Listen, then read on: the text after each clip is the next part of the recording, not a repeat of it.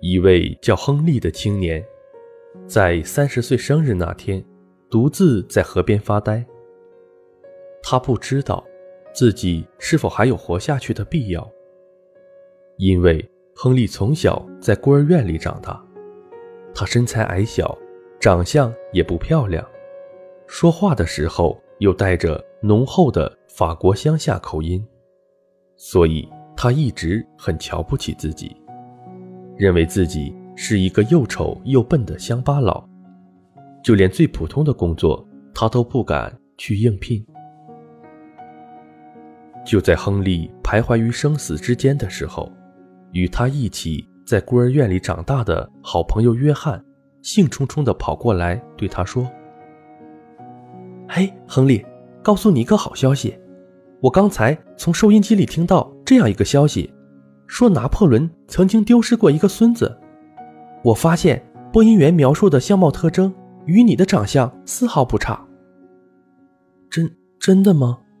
我竟然是拿破仑的孙子。亨利一下子精神大振，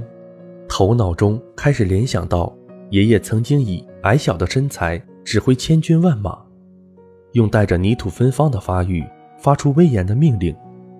他顿时感到自己矮小的身体同样充满了力量，就连讲话时的法国乡下口音也带着几分高贵和威严。第二天一大早，亨利便满怀信心地来到一家大公司应聘。在几十年后，亨利查证出自己并非拿破仑的孙子，但这早已不重要了。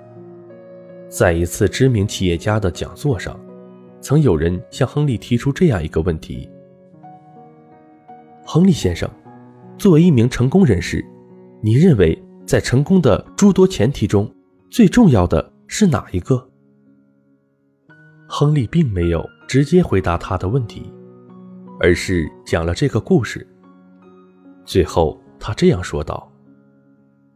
接纳自己，欣赏自己，将所有的自卑全部抛到九霄云外。我认为这就是成功最重要的前提。是的，对于一个生活的强者而言，出身只是一种符号，而非成功的必然前提。你又何必为此而斤斤计较呢？学会接纳自己，欣赏自己，你一定会感受到命运的公正无私。